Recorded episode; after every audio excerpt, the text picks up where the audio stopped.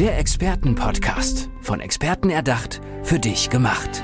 Experten aus nahezu allen Bereichen des Lebens geben wertvolle Tipps, Anregungen und ihr geheimes Know-how weiter.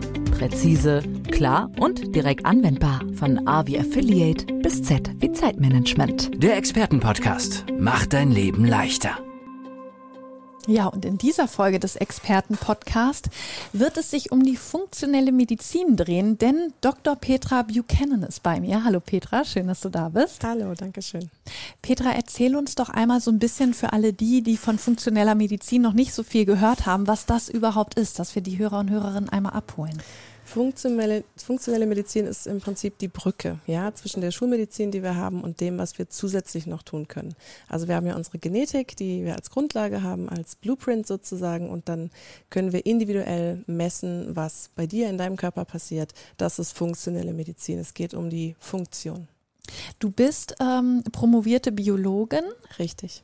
Und deswegen auch, ja, wahrscheinlich so ein bisschen, dass du da den ganzen Körper alles ähm, ja, gelernt hast, um das irgendwie zu verstehen, wie alles miteinander zusammenhängt. Also es ist ja nochmal was anderes, als jetzt Medizin zu studieren. Ne? Genau, die Medizin hat nochmal einen ganz anderen Blick auf die Sache. Da geht es eben um die Symptome, wie kann ich die Symptome behandeln. Es geht aber letzten Endes nie um die Ursache oder nur wenig um die Ursache. Ja, und das ist aber eben das Schöne an der funktionellen Medizin. Wie sieht da deine Arbeit im Alltag aus? Also mit was für Menschen arbeitest du zusammen? Mit welchen Problemen kommen die zu dir? Ich arbeite hauptsächlich mit Kindern, ähm, hauptsächlich Kinder mit Beeinträchtigungen, mit ähm, Down-Syndrom, habe aber mittlerweile auch viele andere Erkrankungen bei mir in der Praxis. Ähm, genau, wir machen natürlich viele Laboranalysen zum Beispiel eben Blut. Es gibt aber auch weitere Möglichkeiten, im Urin zu testen. Ähm, das kommt dann immer individuell auf den Patienten drauf an. Und warum eignet sich die funktionelle Medizin für Kinder mit Down-Syndrom? Also warum kommen die zu dir? Warum müssen die da behandelt werden? Die funktionelle Medizin, die eignet sich natürlich für jeden. Ja, mhm. die ist grundsätzlich für jede Person, für jede Erkrankung, für jedes Lebensalter sinnvoll oder anwendbar. Ähm, meine Tochter hat das Down-Syndrom und ich bin durch die Diagnose in der Schwangerschaft zu diesem Thema gekommen. Ich wollte natürlich wissen, also ich wusste natürlich, was ist das Down-Syndrom, aber eben nicht, ähm, was passiert denn da eigentlich im Körper. Körper und vor allem, was kann ich tun, damit es meiner Tochter besser geht. Das ist der Grund, warum ich dann zur funktionellen Medizin gekommen bin und warum ich auch Heilpraktiker heute bin. Ja, weil ich würde jetzt auch denken, wenn ein Kind mit Down-Syndrom geboren wird, dann ist das so und ähm, man kann da jetzt eh nicht viel machen. Also es, es lebt dann damit und ähm, ja, ja. Man, man, muss es dann so hinnehmen. Schön, aber, dass du das so sagst. Das hat man auch mir in der Schwangerschaft gesagt. Ähm, das ist genetisch, da kann man nichts machen. Genau. Ich bin aber Genetikerin, das war mein Hauptfach in dem Biologiestudium und ich bin da ähm, immer wieder sehr verwundert gewesen über diese Aussage, weil ich mir gedacht habe, aber Genetik ist ja erst der Anfang, weil jedes Gen, das wir tragen oder im Körper haben, in jeder Zelle, ist ja, ähm, hat ein ein Produkt und dieses Produkt hat dann eine entsprechende Funktion. Und wenn du dieses Produkt wegnimmst oder das ähm, zusätzlich zur Verfügung hast, ist natürlich auch deine Funktion verändert. Ja, das ist nicht immer schlecht, das kann auch positiv sein. Im Falle des Down-Syndroms sind es 200 Gene, die wir zusätzlich haben und natürlich läuft hier der gesamte Körper einfach anders und ähm, das ist natürlich erstmal fix. Trotzdem können wir hier über die funktionelle Medizin eingreifen. Und wie sieht das aus? Also was kann man da zum Beispiel machen, dass du uns ein bisschen in den Alltag holst und uns äh, einmal erklärst, was es da für Möglichkeiten gibt? Ähm, es gibt verschiedene Bereiche, von denen man weiß aus der Naturwissenschaft oder aus der Forschung, dass die beeinträchtigt sind. Die laufen anders ab. Ja? Ähm, hier können wir jetzt ins Detail gehen. Das ist zum Beispiel die Methylierung, der oxidative Stress, die Mitochondrien und so weiter, Neurotransmitter ähm, und all dies hat Auswirkungen. Und das ist dann das, was du als Symptom siehst oder mhm. was du typischerweise kennst was auch die Eltern natürlich immer wieder beschreiben. Ähm, und wir können hier über Nutraceuticals eingreifen. Das sind natürliche Bestandteile, die in, den, in der Nahrung, Lebensmitteln vorkommen, die dann aber eben eine pharmazeutische Wirkung haben. Typischerweise ist es sowas wie Grünteeextrakt, das kennt immer jeder, oder Resveratrol, äh, Traubenkernextrakt, das sind alles so Beispiele. Und ich finde es immer wieder ganz, ganz spannend, wenn man guckt, für jedes Gen gibt es eigentlich in der Natur etwas, was ganz spezifisch darauf wirkt. Man kann das natürlich nicht heilen, ja, wir können ja. das extra Chromosom nicht ausschalten, nicht wegnehmen. Wir können auch nicht rückgängig machen, was in der Schwangerschaft vielleicht schon anders abgelaufen ist. Das heißt aber auch nicht, dass wir nichts tun können. Wir können ganz, ganz, ganz viel tun. Worunter leiden denn die Kinder, dass das dann besser wird? Also was, was sind das für Auswirkungen? Ist irgendwie ich nehme jetzt nur mal ein Beispiel, weil ich mich da nicht auskenne. Können Sie ruhiger schlafen oder ähm, sich besser konzentrieren oder was, was hat das für Auswirkungen? Es hat sehr viele Auswirkungen und für mich ist das, also ich habe über 600 Patienten jetzt gesehen. Ja. Ähm, natürlich ist es individuell unterschiedlich, nicht jedes Kind hat das gleiche Problem, aber die Eltern nutzen immer wieder genau die gleichen Beschreibungen für die genau gleichen Prozesse. Mhm. Ja? Also typischerweise ist es dieses Aufwachen, ja, mehr Klarheit, mehr Konzentration. Ja. Das ist ein Punkt. Das andere ist mehr Energie, mehr Ausdauer, ja, also wirklich ähm, Energiegewinnung in der Zelle. Das andere ist Sprache. Sicherlich auch Schlaf. Also ein Kind mit Down-Syndrom schläft selten gut. Mhm. Verdauung, Wachstum, das wären noch Punkte. Ne? Normaleres Spielverhalten. Ja. Also es gibt sehr, sehr viele Bereiche, aber es sind immer wieder genau die gleichen Dinge, die ich höre. Das ist faszinierend. Und du bist vor allem durch deine Tochter dann auf das Thema gekommen. Genau. Das finde ich schön, dass das, äh, ja, weil, also einmal hat deine Tochter ja Glück, dass sie eine Mutter hat, die sich auf, in diesem Bereich auskennt. Ja. Und dann aber deine Tochter dir dieses, ähm, ja, dann auf ihre Art und Weise ja dann diesen Bereich geöffnet hat. Also ihr konntet da ja beide irgendwie voneinander profitieren. Genau, ich wusste tatsächlich eigentlich nichts über das Down-Syndrom. Also ich kann dir genau sagen, welche Vorlesung das war und äh, wie das aussah, worüber Ja, wir gesprochen ja. haben. Es war eine Folie, das war's Ja. im gesamten Biologiestudium und deswegen habe ich mir das alles wirklich über die Jahre erarbeitet. Ähm, ich habe aber seit dem Tag der Diagnose auch nichts anderes gemacht. Also es hat mich nicht losgelassen, es hat Mhm. mich fasziniert, es hat mich aber auch natürlich sehr traurig gemacht ähm, und ich habe da meine gesamte Energie reingegeben für meine Tochter, klar, Ja. und mittlerweile halt auch für alle meine Patienten. Also es ist wirklich ein reines Herzensprojekt. Ja, das glaube ich. Siehst du, ähm, ja, die, ist es denn eine Erkrankung? Nennt man es Erkrankung Down-Syndrom? Man nennt es in der Forschung ja, Ja. eine neurodegenerative Erkrankung. Es ist aber ein Wort, was die Eltern natürlich nicht sehr gerne hören oder viele Eltern. Ähm, Ja, auch Leiden ist Ja. etwas, was die Eltern nicht gerne hören. Ähm, für mich ist es einfach ein Fakt und ich fand es auch in der Schwangerschaft, in der Diagnose gar nicht schlimm. Also ich fand immer das Wort Krankheit positiver, weil es Türen öffnet zur Behandlung. Es hat auch was mit Hoffnung zu tun. Ja. Wohingegen Behinderung äh, oder genetisch, da kann ich nichts machen, das ist halt für mich eine Ein Einbahnstraße. Ja, Da Mhm. komme ich nicht nach vorne.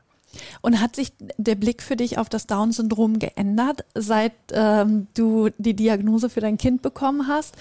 Wenn wir und jetzt im Vergleich zu jetzt, weil du dich ja so viel damit beschäftigt hast.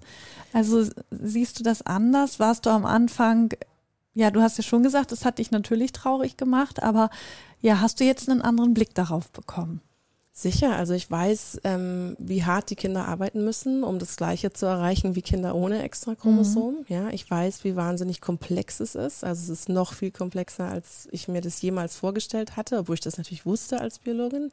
Ähm, ich habe natürlich auch viele, viele positive Seiten gesehen. Also vor Corona die Kinder, die mich umarmen, die auf meinem Schoß sitzen, schon diese, diese Lebensfreude. Ja, Ja. sie sind glückliche Menschen.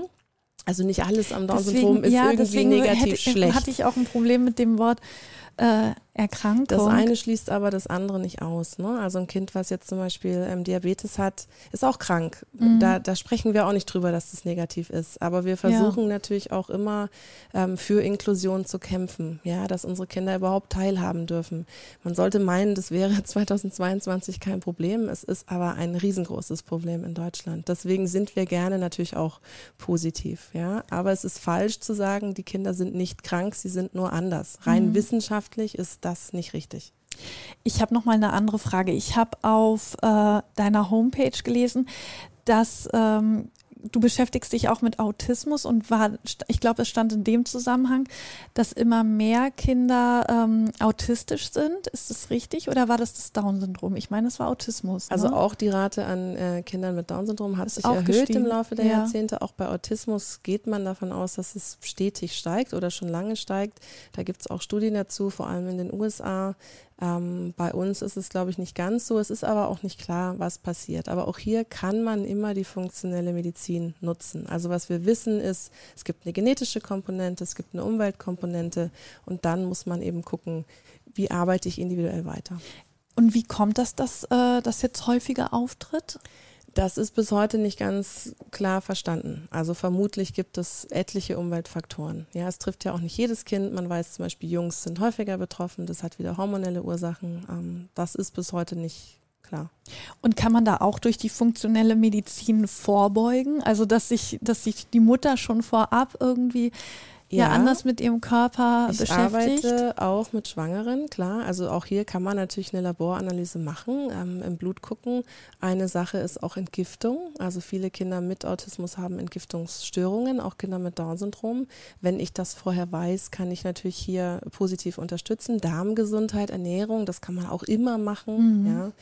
Ähm, verhindern kann man natürlich nicht die genetische Veranlagerung. Aber Klar. das erklärt ja zum Beispiel nicht, warum es warum so viel es mehr, häufiger. Genau, genau das habe ich nämlich auch gedacht. Sind schon viel Umweltfaktoren. Weil eben die genetische Veranlagung da das ist nun mal so, da kann man ja. dann nichts ändern. Aber wenn du sagst, das sind eben auch diese Umweltfaktoren, dass man da dann irgendwie gegen anwirken kann. Also es gibt ja unser Mikrobiom, unsere Darmflora. Hier gibt es viele, viele Studien, gerade in den letzten fünf Jahren. Das ist Wahnsinn, was da erforscht wird.